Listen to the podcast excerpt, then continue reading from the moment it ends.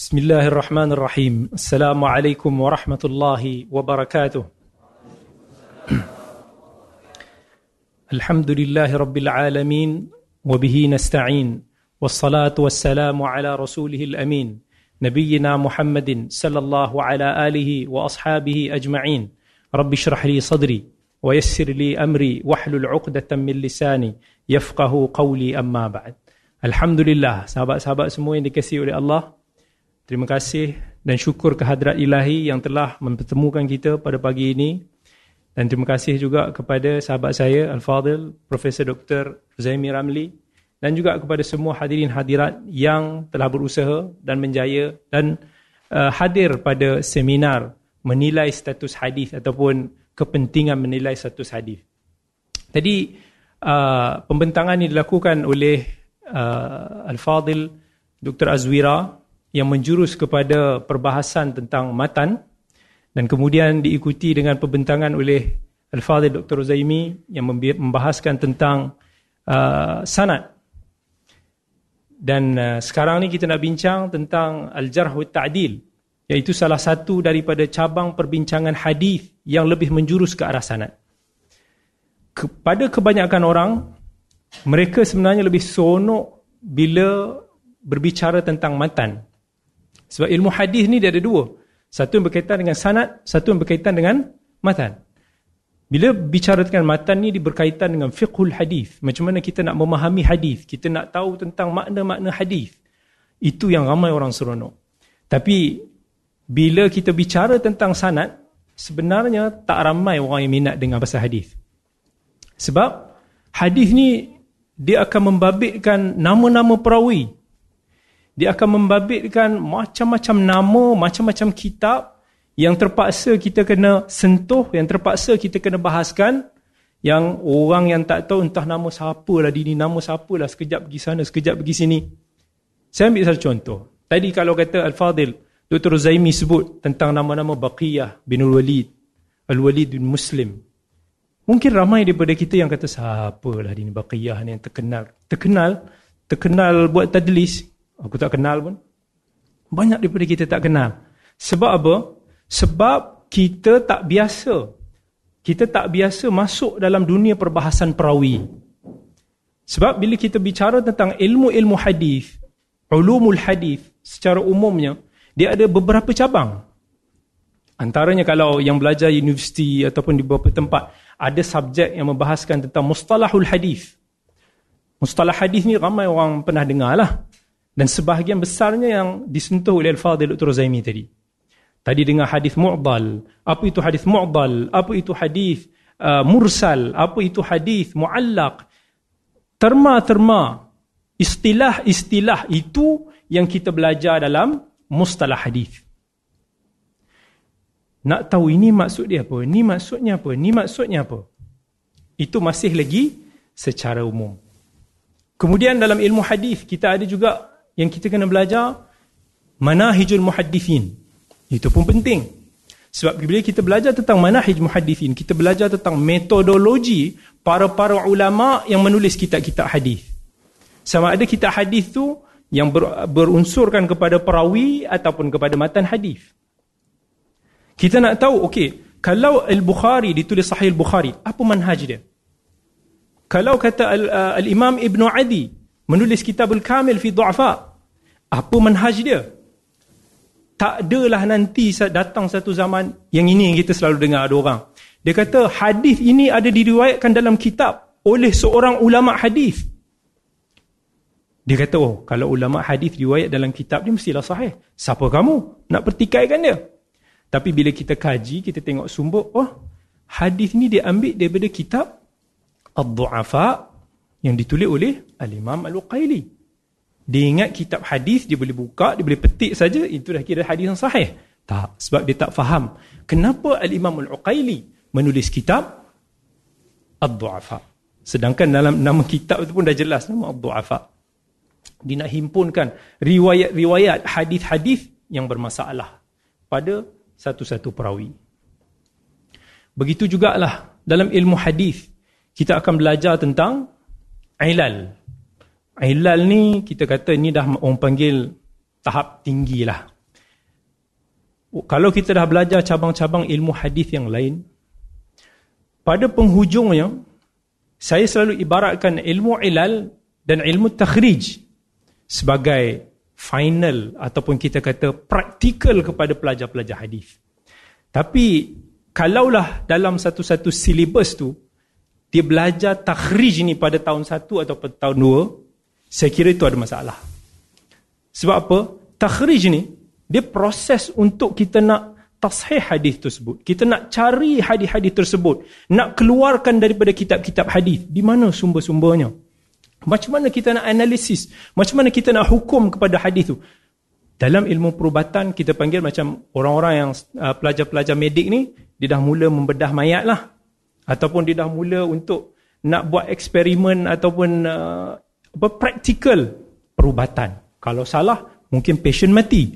Kalau salah, mungkin penyakit tu lebih teruk. Jadi atas sikit daripada ilmu takhrij ini yang dipanggil sebagai ilmu al-ilal. Al-ilal ni dia nampak macam sihat, nampak macam okey, tapi rupa-rupanya dia ada sakit. Macam manusia kadang-kadang orang tu nampak kurus. Ha, awak ni mesti sihat, badan macam ni. Tapi kita tak tahu rupa-rupanya dalaman dia. Dia ada sakit-sakit. Mungkin doktor-doktor pakar ni dia tengok muka, dia tengok warna kulit, dia tengok itu sikit, dia tahu. Oh dia ni mungkin ada penyakit ni. Hanya yang pakar sahaja yang boleh discover apa yang ada di dalam seseorang. Begitu juga dalam hadis. Bila dalam hadis ni kan kena orang nampak, oh elok je hadis ni. Tetapi kita tak nampak. Rupa-rupanya ada kecacatan-kecacatan tersembunyi dalam hadis. Dan dalam ilmu ilal, dia ada banyak jenis. Al-Imam Ibn Hajar rahmatullahi alaih dia beritahu. ثم الوهم إن اطلع عليه بالقرائن وجمع الطرق فالمعلل. Kalaulah kita jumpa ada satu kesilapan yang berlaku pada diri seorang perawi itu.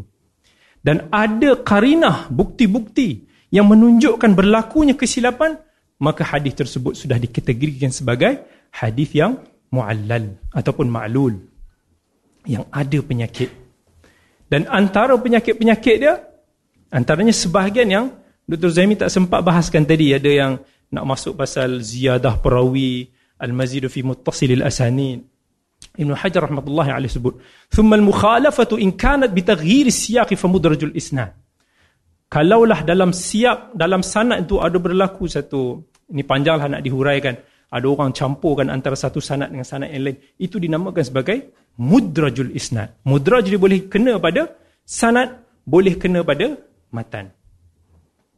In kanat bidamji mawqufin bimarfu'in fa mudrajul matin. Kalaulah ada antara matan tu contohnya kalam sahabi yang dimasukkan dalam hadis Nabi sallallahu alaihi wasallam itu dinamakan sebagai mudrajul matan. Au bi taqdimin au ta'khirin fal maqlub ataupun berlakunya terbalik maka itu dinamakan sebagai makhluk. Contohlah makhluk ni boleh jadi pada ni bukan nasi makhluk Arab. Tapi dinamakan sebagai nasi makhluk pun sebab nasi itu cara dia diterbalikkan. Kalau dalam makhluk matan kalau dalam hadis kata uh, orang yang mendapat uh, ciri-ciri orang yang mendapat naungan Allah pada hari akhirat nanti adalah orang yang bersedekah dengan tangan kanannya sampai tangan kiri dia tak tahu. Tapi berlaku dalam hadis orang tu bersedekah dengan tangan kiri sampai tangan kanan tak tahu. Itu makhluk. Berlaku dalam matan. Dalam sanad contoh yang paling mudah orang selalu kadang-kadang bila saya ada jemputan orang panggil okey dipersilakan Ul-Fadil Dr. Jamilin Kamilin ha, dia terbalik. Eh Kamilin Jamilin ke Jamilin Kamilin? Ha, dia pun confused. Terbalik kat situ. Ada perawi-perawi yang orang pun selalu keliru. Kathir bin Murrah, Murrah bin Kathir berlaku. Au bi ziyadati rawin fal mazid fi muttasil al asanid. Ha, ini kalau berlaku macam uh, terus saya syarah uh, sekejap tadi ada berlaku pertambahan dalam sanad maka itu dipanggil sebagai al-mazid fi muttasil al-asanid adakah boleh diterima ataupun tidak itu perbahasan yang lain. Au bi ibdalihi wala murajjih fal muttarib. Ataupun berlaku pertembungan. Yang mana tak boleh untuk nak di di di di dicari lagi dia punya penyelesaian dia maka kita hukum dia sebagai hadis yang muttarib. Wa qad yaqa'u al-ibdalu 'amdan imtihanan kata Ibnu Hajar. Boleh jadi juga hadis tu jadi muttarib sebab ada perawi yang sengaja dia terbalik-terbalikkan dibawa masalah supaya nak menguji orang tu. Au bi taghyir hurufin ma'a baqa'i siyaqi fal musaffaf wal muharraf boleh jadi juga ada dalam hadis tu tersilap baca Kalaulah kata dia punya huruf tu nampak macam sama tetapi berlaku perubahan daripada sudut titik-titik itu kita panggil sebagai musahaf. Contohnya dalam hadis Ibnu Muzahim zaman dulu mana ada titik-titik sangat ataupun orang pun tulis cincai-cincai orang sebut dia Ibnu Murajim. Kan salah tu. So kalau kita nak cari biografi perawi tu, eh ni Murajim ke Muzahim? Orang pun dah mula confuse. Jadi ini antara perbahasan-perbahasan ilal. Jadi bila kita nak sentuh tentang ilmu jarh wa ta'dil. Ilmu jarh wa ta'dil dia tak boleh dipisahkan dengan satu lagi cabang ilmu yang kita kenali sebagai ilmu rijal. Ha, mungkin orang belajar hadis, mungkin ada juga penuntut ilmu yang tanya Ustaz, apa beza aku belajar ilmu rijal dengan jarh wa ta'dil? Sebab dua-dua ni berkaitan dengan perawi, ilmu rijal. Ha, bukanlah rijal kat sini ilmu kelakian, lelaki tu tak. Rijal masuk ke situ rijalul hadis, perawi hadis. Jarh wa ta'dil pun berkaitan dengan perawi hadis, tetapi kedua-dua ilmu ini tak boleh dipisahkan. Ilmu rijal dan ilmu jarh. Ilmu rijal ni saya selalu ibaratkan dia adalah kita panggil muqaddimah kepada ilmu jarh wa ta'dil. Sebab apa? Ilmu jarh wa ta'dil kita nak belajar menilai perawi itu. Kita nak hukum seseorang tu Wahabi ke tak? Bukan. Kita nak hukum perawi ni, daif ke, thiqah ke, boleh diterima, kena tolak, itu jarh ta'dil.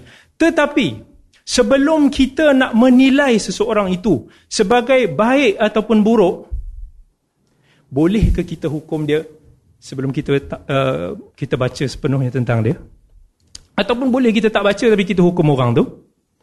Tak boleh. Kita kena kenal siapa dia ni. Siapa fulan? Nak identify perawi ni satu dulu daripada sudut identiti dia, daripada sudut macam mana karakter dia, macam mana dia punya sifat. Nak kenal dengan background perawi itu, kita kena belajar ilmu rijal. Belajar ilmu rijal dulu sebelum kita belajar tentang al-jarh wa ta'dil. Bila kita belajar tentang ilmu rijal, apa yang kita akan belajar? Banyaklah.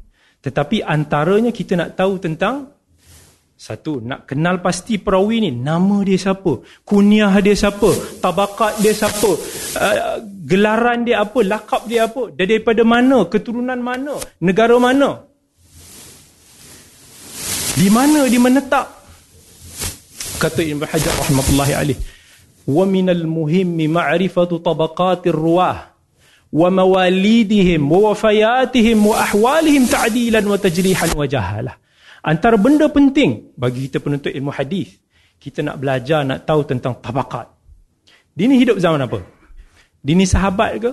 Dini tabi'in ke? Dini selepas tabi'in ke? Di tahun mana mereka hidup? Kalau kita masuk dalam sahabat, ada sebahagian ulama yang dikategorikan sahabat ni satu. Semua tabakat sahabat satu. Ini yang dibuat oleh Al-Imam Ibn Hajar rahmatullahi alaih dalam kitab Taqrib Tahdib. Ada sebagian ulama macam uh, Ibn Sa'ad dalam kitab Tabaqat dia bahagikan sahabat ni sampai kepada lima. Lima tabaqat. Siapa yang awal, siapa yang ini, siapa yang ini. Sebahagian ulama macam Al-Hakim dibahagikan tabaqat sahabat ni kepada dua belas. Terpulang. Ada yang nak bahagi, okey sahabat yang terawal masuk Islam. Ni high level. Sahabat badar ini next level. Sahabat yang di, diberi di, di, apa nama? Dikatakan sebagai terjamin 10 masuk syurga. Itu pun ada kategori yang lain. Sahabat yang kemudian yang lebih muda yang kecil. Next next level. Ada sebahagian ulama tak semuanya satu-satu level. Al-imam sakhawi sampai bila disebutkan tentang tabaqat ni boleh sampai me, sampai cecah 40 tabaqat nak kata, kita nak tahu dina hidup zaman mana. Tabi'in, okey. Tabi'in ada banyak jenis. Tabi'in ada yang kita panggil kibaru tabi'in. Antara tabi'in tabi'an tabi'in yang terawal macam Sa'id bin Musayyib. Sebab apa penting kita belajar tabaqat? Ini semua ada kaitan. Adakah ada kebarangkalian perawi ini bertemu dengan perawi itu. Sebab itulah macam Imam Syafi'i bila dikatakan dibahaskan tentang hadis-hadis mursal, dikata kalau kata hadis mursal tu daripada jalan Sa'id bin Al-Musayyib, yang ini kita boleh terima. Sebab apa? Dia kibar at-tabi'in, antara tabi'in yang terawal dan antara yang paling fiqah yang boleh kita percaya. So diterima mursal bersyarat. Bukannya oh mursal semua kita terima, tak. Tengok tabakat kita kena tahu. Kata Ibn Hajar rahmatullahi alaihi ومعرفة كنى المسمين وأسماء المكنين ومن, ومن اسمه كنيته ومن اختلف في كنيته ومن كثرت كناه أو نعوته ومن وافقت كنيته اسم أبيه أو العكس أو كنيته كنية زوجته Dia kata kita kena tahu tentang kunyah, kunyah kepada perawi-perawi. Sebab orang Arab ni banyak nama sama. Nama kita memanglah Isabel. Susah nak tahu kan nama seorang masing-masing. Kan masing-masing tu mudah nak kenal. Orang Arab ni kita tengok perawi-perawi kebanyakan nama Muhammad, Muhammad, Abdullah, Abdul Rahman, Abdul Aziz. Itu nama kebanyakan mereka. Mereka dikenali dengan kunyah. Contoh, kalau kata orang kata, okey, Qutay, uh, uh, Qutaybah bin Sa'id. Qutaybah bin Sa'id bin Jamil bin Tarif guru kepada Al-Imam As-Sid, Kutubus Sittah, kecuali Ibn Majah yang meriwayatkan secara biwasitah, dengan wasilah, dengan ada pertengahan. Dia guru Bukhari, guru Muslim, guru Abi Dawud, guru Tirmidhi, guru Nasai. Antara yang uh, kata kita tengok hadis dalam Kutubus Sittah, banyak melalui jalan Qutaibah. Siapa Qutaibah ni? Oh, yang membantu kita nak kenal pasti, Qutaibah yang ini, dia adalah Abu Raja. Kalau kata uh, Dr. Zaimi sebut tadi, uh, itu berguna juga untuk kita nak buat tadlis. Okay, kalau tak nak sebut nama Rora, sebut Abu Mu'ad. Itu kunyah dia. Mungkin ada orang kenal, mungkin ada orang tak kenal. Kan? Kalau saya dulu mungkin ada orang panggil Abu Durar, ada orang panggil Abu Khattab. Durar ni sebab anak perempuan pertama saya, tapi ada orang Arab dia nak panggil nama anak lelaki yang first. So dia panggil Abu Khattab. So Abu Khattab ni pun ada perawi-perawi yang dikenali sebagai Abu Khattab. Qatadah bin Du'amah Sedusi dikenali sebagai Abu Khattab. So itu penting kita nak tahu. Wa ma'rifatu asma'il mukannain. Ada juga perawi-perawi yang dikenali dengan kunyah mereka, orang tak tahu nama. Bagi orang yang belajar hadis mungkin dia biasa nama dengan nama Abu Asim An-Nabil. Abu Asim An-Nabil. Tengok saya sebut Abu Asim semua kata siapa ni? Muhammad mana ni kan? Abu Asim An-Nabil nama dia adalah At-Tahhak bin Makhlad. Tak ramai orang tak ramai tahu tentang nama sebenar dia. Sebab dia dikenali dengan kunyah dia. Macam tu juga kita. Cuba tengok Facebook. Dalam Facebook friend-friend kita yang abu-abu-abu-abu sekian tu kan. Kadang kita tak tahu pun nama sebenar dia siapa kan. Tapi sebab dah dikenali dengan kunyah tersebut. Ada perawi yang mana khilaf dalam kunyah dia. Ada perawi yang memang kunyah dia ada banyak. Tengok terjemah perawi uh, Muhammad bin uh, bin Sa'ib al-Kalbi kunyah ada orang panggil dia ini ini famous. Muhammad bin Sa'ib al-Kalbi ni antara contoh kepada para-para hadis yang maudhu' hadis-hadis yang bermasalah. Bila orang lalu Abu Sa'id orang kata ni yang sama ke? Abu Sa'id sebab ada ada dalam kitab-kitab hadis orang sebut Abu Sa'id. Muhammad bin Bishr Muhammad bin Sa'ib ada orang panggil dia Abu Hisham ada orang panggil dia Abu Nadar so dia akan jadi confused bagi orang tak biasa eh mana satu eh? Tapi orang yang tahu dia masuk perbahasan kuna, dia tahu okey, ni adalah fulan yang sama. Ada orang juga yang mana dia punya kunyah dia sama dengan kunyah isteri dia. Orang kenal dia sama. Contohnya Abu Ayyub Al-Ansari, isteri dia pun orang kenal Ummu Ayyub Al-Ansari. Ada juga yang kata Ibn Hajar rahmatullahi alaih, "Wa man nusiba ila ghairi abihi aw ghairi ma yasbiqu lil fahm." Ada orang yang dinisbahkan kepada selain daripada ayah dia. Perawi biasa nisbah pada ayah lah. Tapi ada perawi yang tak dinisbah kepada ayah. Contohnya Ismail bin Ulayyah.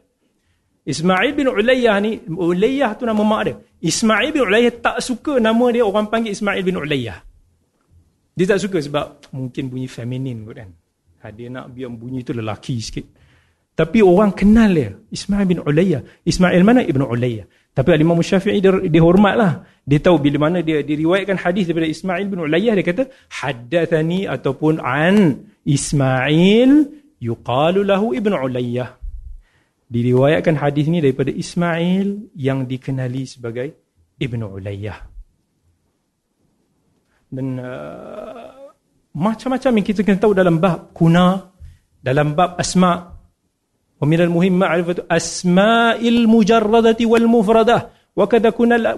wal alqab wal ansab wa taqa'il al qabail wal awtan biladan wa sikakan wa diya'an wa mujawaratan wa ila sana'i wal hiraf kata Ibn Hajar. Benda-benda ni semua kita kena tahu.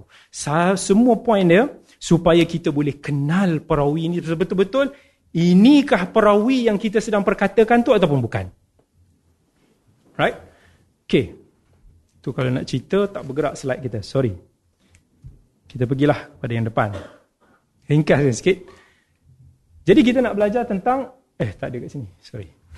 kat depan. Ilmu al-jarh wa ta'dil. Kita masuk. Ilmu jarh wa ta'dil ni saya nak semua faham apa yang kita nak belajar. Ini adalah orang yang belajar ilmu ta'dil diringkaskan ini point dia. Apa yang kita nak bincang, apa yang kita nak kaji ter, oh, kata tertakluk kepada dua benda ni. Kita nak kaji apa? Adalah perawi dan juga dab perawi. Sebab apa? Dua-dua elemen ni adalah syarat yang penting untuk kita menerima hadis seseorang ataupun kita nak menilai status satu hadis apa syarat hadis sahih bi naqli adl tam ad-dabt muttasil as-sanad ghayr mu'allal wala shadh huwa sahih li dhatihi وتتفاوت رتبه بتفاوت هذه الأوصاف ومن ثم قدم صحيح البخاري ثم مسلم ثم شروطهما. فإن خف الضبط فالحسن لذاته وبكثرة طرقه يصحح.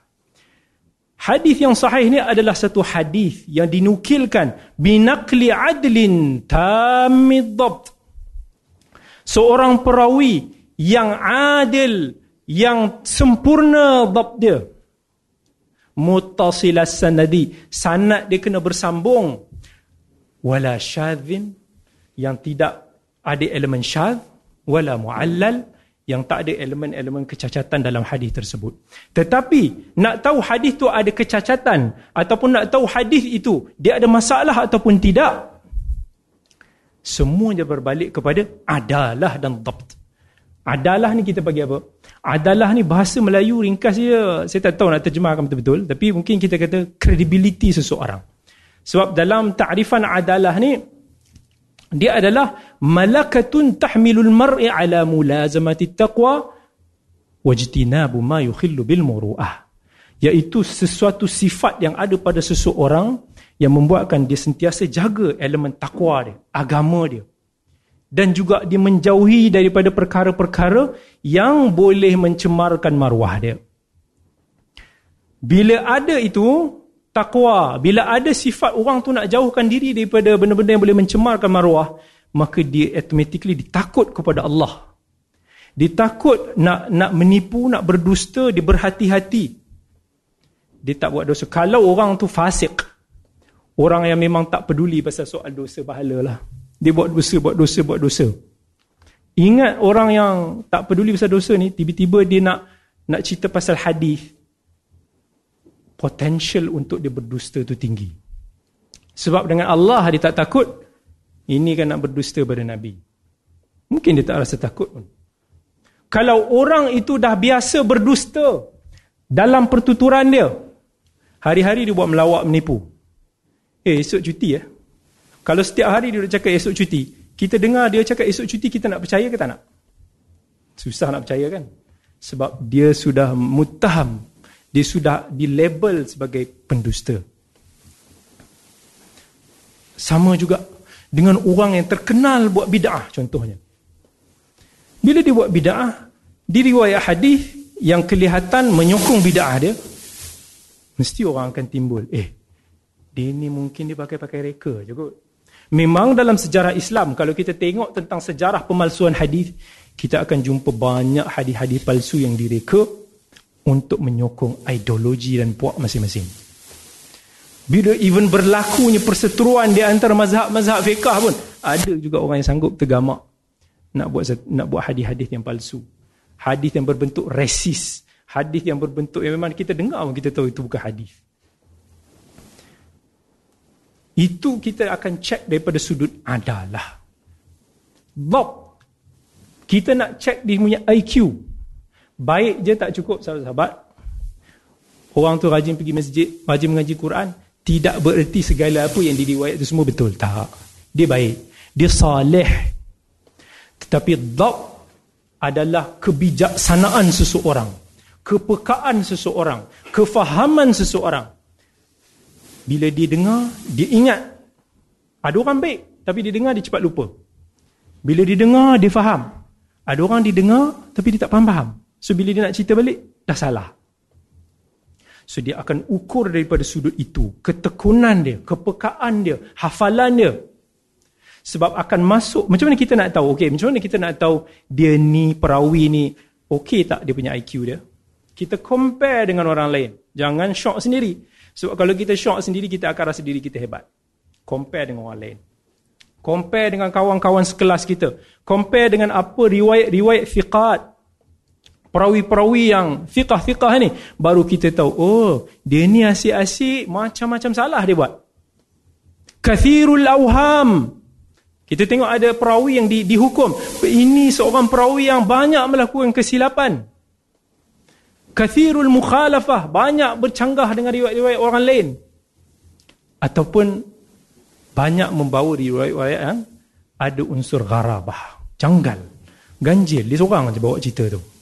Betul ke? Kita kena question balik. Masuk dalam bab ni perawi-perawi yang mukhtalid.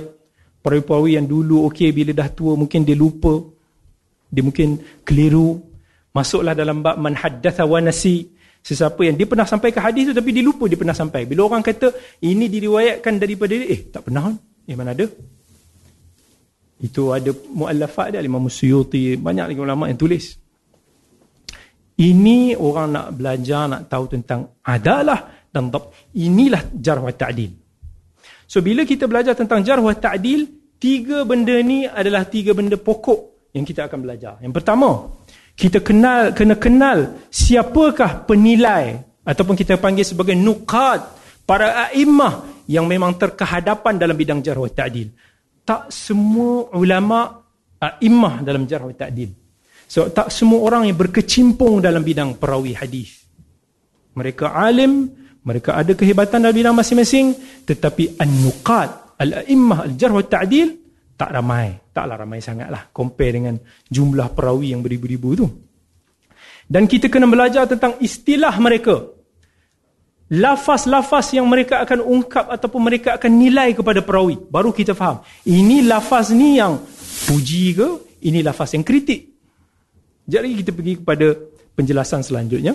Poin yang kedua kita akan belajar dalam jarh ta'dil tentang kaedah kaedah menilai perawi especially kalau berlaku percanggahan saya sebenarnya nak bawa beberapa contoh lah kalau sempat insya-Allah kita bawa beberapa contoh praktikal yang semua boleh nampak macam mana proses jarh ta'dil itu dilakukan. So kaedah ni banyak itu kena belajar dalam ilmu jarh ta'dil sebab manusia selalu ada masalah bila berlaku pertembungan. A kata dia ni okey. B kata dia tak okey. Mana satu kita nak dengar? Sebab itulah bila berlaku percanggahan di kalangan kita pada hari ini, di kalangan even para asatizah, para ulama. Eh, dia ni kata, ni kata macam ni. Dini kata tak. Mana satu? Dua-dua ulama. Kita tak tahu. Sebab apa kita tak tahu? Kita tak ada kemahiran ataupun kaedah macam mana kita nak terima seseorang tu ataupun tolak. Itu nanti kita cerita. Dan kita akan belajar juga tentang karya-karya rujukan dalam ilmu jarh ta'jil. Banyak sangatlah dalam bab ni. Okey, kita pergi satu persatu secara ringkas insya-Allah. Right. Sekarang kita tengok para penilai a'immah al-jarh wa ta'dil. Macam mana yang mungkin boleh tengok di slide, saya ada saya ada letak susun para ulama yang dikenali dalam bidang jarh wa ta'dil mengikut kurun. Mengikut kurun. Kurun 2 ada, kurun 3 ada, kurun 4 ada, kurun 5, kurun. Kenapa kita nak tahu tentang kurun ni? Supaya kita dalam kepala kita tahu, oh bila orang sebut Syu'bah bin al-Hajjaj, Oh, dia ni meninggal tahun 160 Hijrah. Oh, kurun kedua, lama dulu. Memang dialah zaman yang mana ulama bergelumang dengan para para perawi hadis. Sebab kebanyakan perawi hadis hidup pada kurun kedua dan ketiga Hijrah. Sebab itulah kurun kedua ketiga ini dikenali sebagai kurun keemasan Islam. Ini masa yang tengah tengah hangat perbincangan-perbincangan pasal hadis, pasal tasahihul hadis, pasal penghimpunan sanad, penilaian perawi. Mereka sendiri bertemu dengan perawi itu. Jadi bila mana kalam kata-kata yang diungkapkan oleh ulama daripada kurun kedua dan ketiga ni kita kena letak oh ini bukan main-main. Ini kita kena jaga, kita kena check. Jangan senang-senang kita tolak. Sebab mereka pernah bertemu dengan perawi. Mereka pernah tengok sendiri hadis-hadis perawi itu. Berbanding dengan perawi-perawi terkemudian. Saya dah letak semua nama para ulama. Tak semua. Ada lagi sebahagian yang saya tak tulis. Tapi ini antara yang terkenal. Uh, especially masa saya dulu uh, dalam bidang. Saya memang uh, kata big fan of Jarwah Ta'adil lah. Uh, bila quiz panggil saya untuk bidang ni, saya tak teragak-agak lagi untuk untuk terima. Ini tajuk yang saya minat. Yang saya buat daripada master sampai ke PhD dekat 10 tahun dulu. Yang kita kaji tentang perawi-perawi, beratur-ratur perawi. Kita kaji tentang uh, kitab-kitab hadis juga hampir seribu kitab hadis yang kita cek dan semak. Ini perawi-perawi yang uh, ataupun kalam a'immah, a'immah yang very well known. Yang dalam kajian saya inilah nama-nama yang selalu muncul. Saya letak dengan nombor-nombor tu maksudnya tarikh wafat dia. Uh, Al-Imam Al-Za'i meninggal tahun 157, Syu'ab bin Hajjah tahun 160 Hijrah. Itu dia punya tarikh kematian dan itu semua sebabkan kita dah Dah memang lalu-lalu-lalu dah biasa buat. Benda tu semua dah masuk dalam otak lah. Sebab kita dah kita dah boleh nampak eh, dia ni kat mana, dia ni kat mana, dia ni kat mana. Kita tahu bila dia mati, dia daripada negeri mana, dia kat negeri mana. Itu yang uh, orang panggil kalau kita nak uh, nak into the satu bidang tu, kita kena memarasah. Kita kena selalu praktis dalam bidang tu. Contohlah, kalau kita tengok dalam hadis uh, hadis-hadis di Madinah, siapakah madar hadis itu, madar ni maksudnya, perawi ini biasanya jalan-jalan sanak-sanak dia kepada siapa mereka selalu bertemu di Madinah.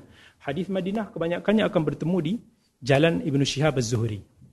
Seorang tabi'in meninggal tahun 124 Hijrah. Dan daripada Ibnu Syihab Az-Zuhri, kebanyakan hadis ini diambil oleh Imam Malik dan juga Ibnu Ishaq. Bertemu kebanyakan sanad hadis-hadis Madinah kepada Ibnu Syihab Az-Zuhri which is Ibn Umar lah antara pelopor hadis-hadis dekat Madinah. Kalau kita tengok contohnya hadis-hadis di Makkah, madar hadis tu kebanyakan sanad tu akan berbalik kepada siapa? Amr bin Dinar. Amr bin Dinar ni tabi'in juga meninggal tahun 126 Hijrah. Dan daripada Amr bin Dinar di Makkah ni, antara perawi yang selalu ambil daripada dia, yang kita akan selalu jumpa sanad-sanad dia, daripada jalan Ibn Juraij. Daripada jalan Sufyan bin Uyainah mereka akan bertemu ambil daripada guru dia Amr bin Dinar. Kita tengok contohnya perawi di uh, Kufah. Antara tabi'in yang famous di Mekah iaitu Sulaiman Mihran al-Amash. Meninggal tahun 147 Hijrah Abu Ishaq as-Sabi'i. Meninggal tahun 118 Hijrah. Mereka ini inilah yang kita kata madar hadis-hadis yang berada di Kufah. Yang mana daripada dua jalan ni Sufyan bin Thawri, ramai lagi para ulama yang akan ambil daripada dua ni. Kalau orang sebut tentang Basrah, kebanyakan sanad-sanad ni akan berbalik kepada siapa? Qatadah. Qatadah yang saya sebut Abdul Khattab tadi tu. Meninggal tahun 118 Hijrah. Dan juga sahabat dia. Atau kita panggil rival dia Yahya bin Nabi Kathir. Meninggal tahun 129 Hijrah. Dia orang dua ni ulama besar, ulama hadis yang besar. Hidup sezaman. Tapi ada sikit rivalry antara dua ni mereka ni selalu tembak menembak lah antara satu sama lain. Seorang kata ni ni nelayan lah, seorang kata ni macam-macam lah. Ha, itu biasa berlaku kan. Daripada jalan dua imah ini, kita boleh tengok daripada jalan Syu'bah, daripada jalan Hamad bin Zaid, Hamad bin Dirham, Ma'amad bin Rashid. Uh, ini bila kita boleh bagi gambar, oh kita tahu perawi ini di negeri sekian, perawi ini di negeri sekian, perawi ini di zaman sekian. Macam tu juga bila kita tengok dalam bila kita klasifikasikan perawi-perawi ni, kurun pertama, kedua, ketiga, empat, hijrah, lima, hijrah sampai ke enam, automatically bila orang kata, ah hadis ini, perawi ini dinilai fiqah oleh Ibn Hajar, contohnya, tiba-tiba perawi ini dinilai fiqah, dinilai fiqah oleh Yahya bin Sa'id al-Qattan. Mana mana lebih valued kalau orang yang kata, orang yang tak faham dia kata, eh Ibn Hajar ni aku selalu dengar, mesti kalam dia tu lebih bagus terima. Sedangkan Ibn Hajar meninggal tahun 852 Hijrah. Yahya bin Sa'id al-Qattan meninggal tahun 198 Hijrah. Beza. Ibnu Hajar pun belajar daripada ambil faedah daripada kalam Yahya bin Sa'id Al-Qattan. Begitu juga kita tengok kurun-kurun yang seterusnya, ini semua nama-nama yang orang yang banyak buka kitab-kitab jarah ta'dil akan jumpa kalam inilah. Kalau paling mudah lah semua nak nak cari, buka je kitab Tahzibul Kamal, buka kitab uh, Ikmal Tahzibul Kamal Mughlatai, Tahzibul Kamal Mizzi, uh, buka je kitab uh, Ibn Hajar sendiri, Tahzib Tahzibul Tahzib. Kita akan jumpa ini semua nama-nama ni. Okay, ini kita akan belajar dan kenal bila kita kenal baru kita appreciate dia ni punya penilaian siapa. Kalau tak orang lain, eh, Ibnul Jarud ni kata 307, siapa dia ni? Tak pernah dengar pun. Elok ke dia ni? Boleh diterima pakai ke? Ibnu Khirash, eh, siapa ni? Al-Bazzar. Meninggal tahun 292 Hijrah. Siapa dia ni? Kita tak tahu. Dan kemudian, dalam ilmu hadis ni, selain daripada tu, dia akan bicarakan juga tentang pengklas, pengklasifikasian para-para a'imah ini daripada sudut dia ni adalah mutasyaddid ke mu'tadil ke ataupun mutasahil apa maksud dia mutasyaddid ni yang dikenali sebagai dia ni keras sikit dalam dia punya penilaian. Mu'tadil ni lebih sederhana mutasahil dikatakan macam kata dia simple lah senang terima. Kenapa ulama bicara bab ni? Sebab dia nak check kalaulah orang tu mutasyaddid dia dikritik orang tu dia akan check betul-betul. Sebab takut bila dikritik tu kritik tu disebabkan sifat dia yang tegas. Dan mereka akan selalu compare contoh pada kurun yang pertama dia compare antara Syu'bah bin Al-Hajjaj yang meninggal tahun 160 Hijrah dengan Sufyan Al-Thawri meninggal tahun 161 Hijrah mana antara dua ni yang lebih syadid ada siapa-siapa tahu Syu'bah lagi syadid ataupun Sufyan al-Thawri lagi syadid. Ramai ulama sebut Syu'bah bin al-Hajjaj. Zaman yang berikutnya pada hujung era tu orang selalu, ulama selalu compare antara Abdul bin Mahdi dan Yahya bin Sa'id Qattan. Kedua-dua meninggal tahun 198 Hijrah. Mana lebih syadid? Yahya bin Sa'id Qattan. Zaman yang seterusnya, zaman Yahya bin Ma'in meninggal tahun 233 Hijrah dan juga Imam Ahmad bin Hanbal 242 Hijrah. Siapa lagi syadid? Ma'ruf lah Ibn Ma'in. Ahmad dia lebih dia lebih orang panggil warak sikit lebih baik sikit after that zaman Abu Zur'ah Al-Razi yang meninggal tahun 264 Hijrah Abu Hatim Al-Razi meninggal tahun 277 Hijrah siapa lagi syadid ha. dikatakan Abu Hatim lebih syadid datang zaman kemudian mana lagi syadid Dr. Zaimi Ramli atau Dr. Kamilin Jamilin Si Dr. Zaimi kan? Okay. So, kenapa dia orang compare? Sebab dia nak tahu. Kalaulah senang cerita yang paling selamat Aimah Mu'tadilin. Ulama-ulama yang terkenal bersederhana lah. Macam Bukhari, macam Imam Ahmad. Ha, mereka ni, bila dikritik ke dia puji, senang sikit orang nak macam terima. Sebab apa? Dia orang ni, ha, sebab sebahagian kritikan ataupun pujian, sometimes berdasarkan karakter masing-masing. Ibnu Ma'in karakter memang keras daripada zaman dia belajar dulu dia gedebel lagi lah banding Imam Ahmad uh, macam tu juga sikap-sikap para ulama yang akan setidak-tidaknya memberikan kesan kepada dia punya penilaian. Saya nak pergi deeper daripada ni tapi masa tak mengizinkan kita pergi kepada yang seterusnya. Dan kita akan belajar tentang istilah-istilah penilai. Istilah penilai ni uh, kalau kita tengok, okay, saya dah letak positif, negatif, ada istilah-istilah yang khas. Yang mana berbentuk kata-kata pujian. Yang garis yang paling atas tu saya letak yang paling, kalau positif itu yang paling strong sekali. Awthaqin nas, perawi yang paling dipercayai. Athbatun nas, perawi yang paling padu. Lafaz-lafaz yang macam itulah. Kalau dipuji thiqah, thiqah, thiqah, thiqah. Aku kata memang puji melambung. Itu the highest level.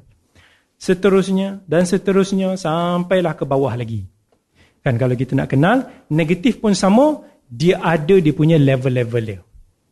Al-Imam Ibn, Hatim, Ibn Abi Hatim dalam kitab Muqaddimah Jarh Ta'dil dibahagikan kepada empat-empat. Empat level kritikan, empat level pujian. Al-Hafidh Ibn Salah dan kitab Muqaddimah Ibn Salah di follow yang ni. Tapi kalau kita tengok contohnya uh, dia berbeza. Ibnu Hajar diletak 6-6. Dia buat 6 level dan kitab takrib 12 semuanya. Diikuti oleh Imam Musakhawi. So maksudnya overall level-level ni kita cuma sekadar nak tahu kalaulah ulama tu dia kritik contohnya fulan syekh. Syekh ni lafaz yang baik ke tak baik? Ha. Cakap elok-elok sebab Syekh Husaini ada dalam ni. Kita selalu panggil Syekh Husaini. Kan? Bagi kita itu satu lafaz pujian. So bila kita kata Syekh, kita melambakan, kita memuliakan seseorang. Dia seorang yang mungkin uh, berusia tetapi dalam hadis bila disebut syekh itu satu kritikan. Maksudnya si fulan sikit je hadis dia.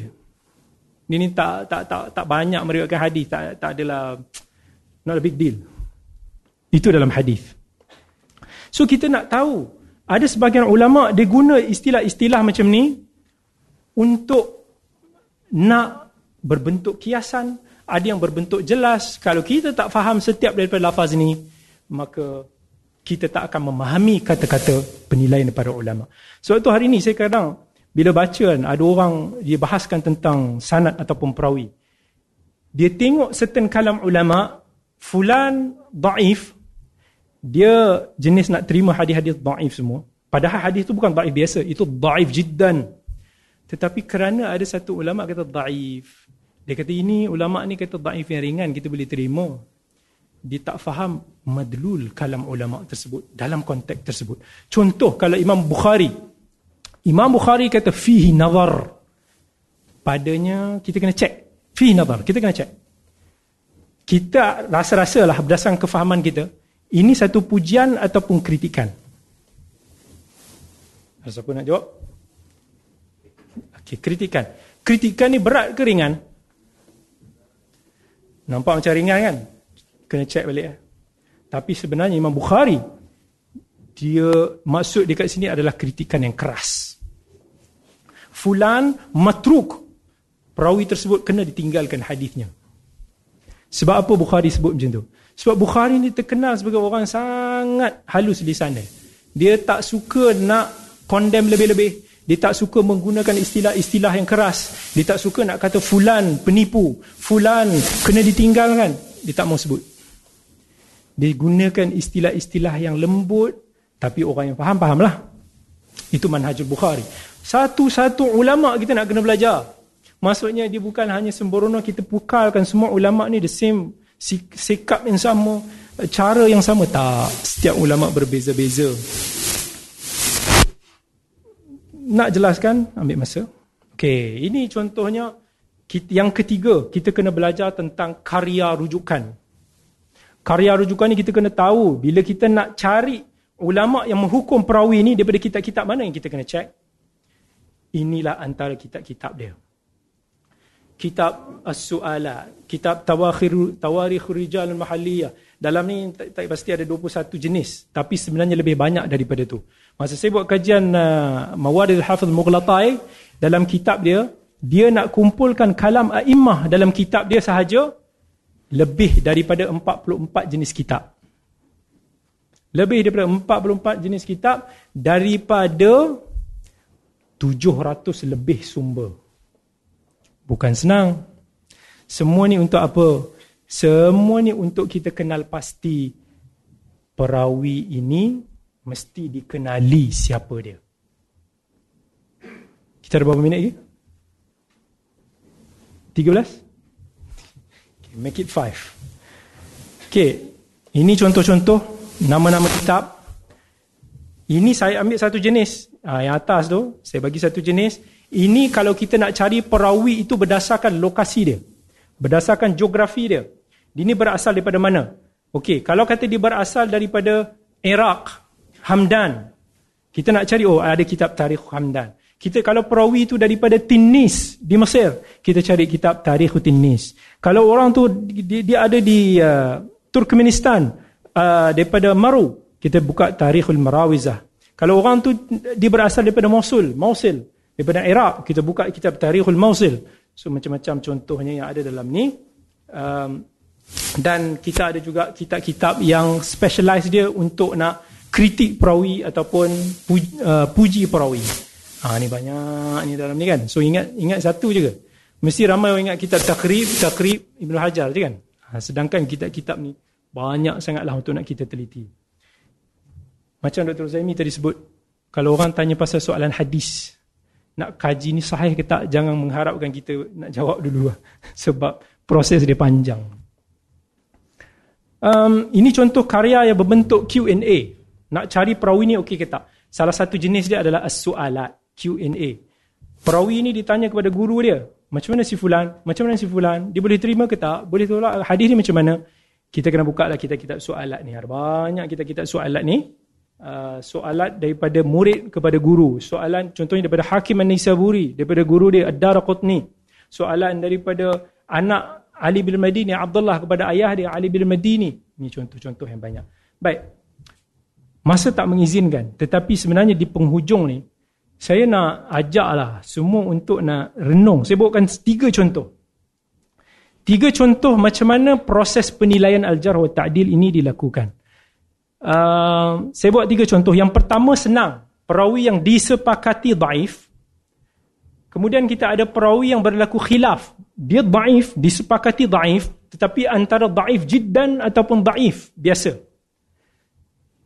Yang ini penting. Sebab ini yang selalu berlaku dalam masyarakat kita. Bila orang kata daif, satu side kata daif semua boleh terima. Dia tak mau beza di antara daif jiddan dan juga daif yang biasa.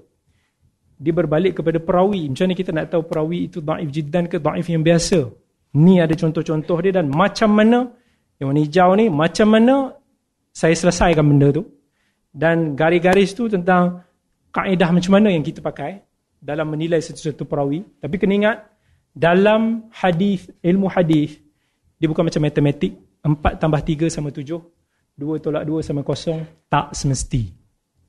Sebab dia melibatkan susi, sus, apa nama, sudut pandang. Sisi pandang yang subjektif dan pelbagai. Dan akhir sekali contoh yang ketiga sebenarnya saya nak bawa adalah ni a bit complex. Sebab hadis perawi itu diriwayatkan dalam Bukhari. Diriwayatkan dalam Sahih Bukhari dan Muslim tetapi dikritik. Bukan saya kritik, Tengok kat situ ada ulama yang puji al-muaddilun yang warna biru dan ada ulama yang kritik dan yang kritik itu lebih banyak. Al-mujarrihun. Dan macam mana kita selesaikan isu ini? Kenapa Bukhari riwayatkan daripada perawi yang dikatakan kritik? Sahabi dikatakan. Dan macam mana kita nak selesaikan kalam ummah kalam a'immah yang bercanggah ni yang puji yang kritik yang kritik yang elok kritik yang lembut yang keras macam mana kita selesaikan ini semua mengajar kepada kita. Sebab itu saya bagi tahu, ramai orang akhir akhir kalam ramai orang dianggap orang yang belajar hadis ni.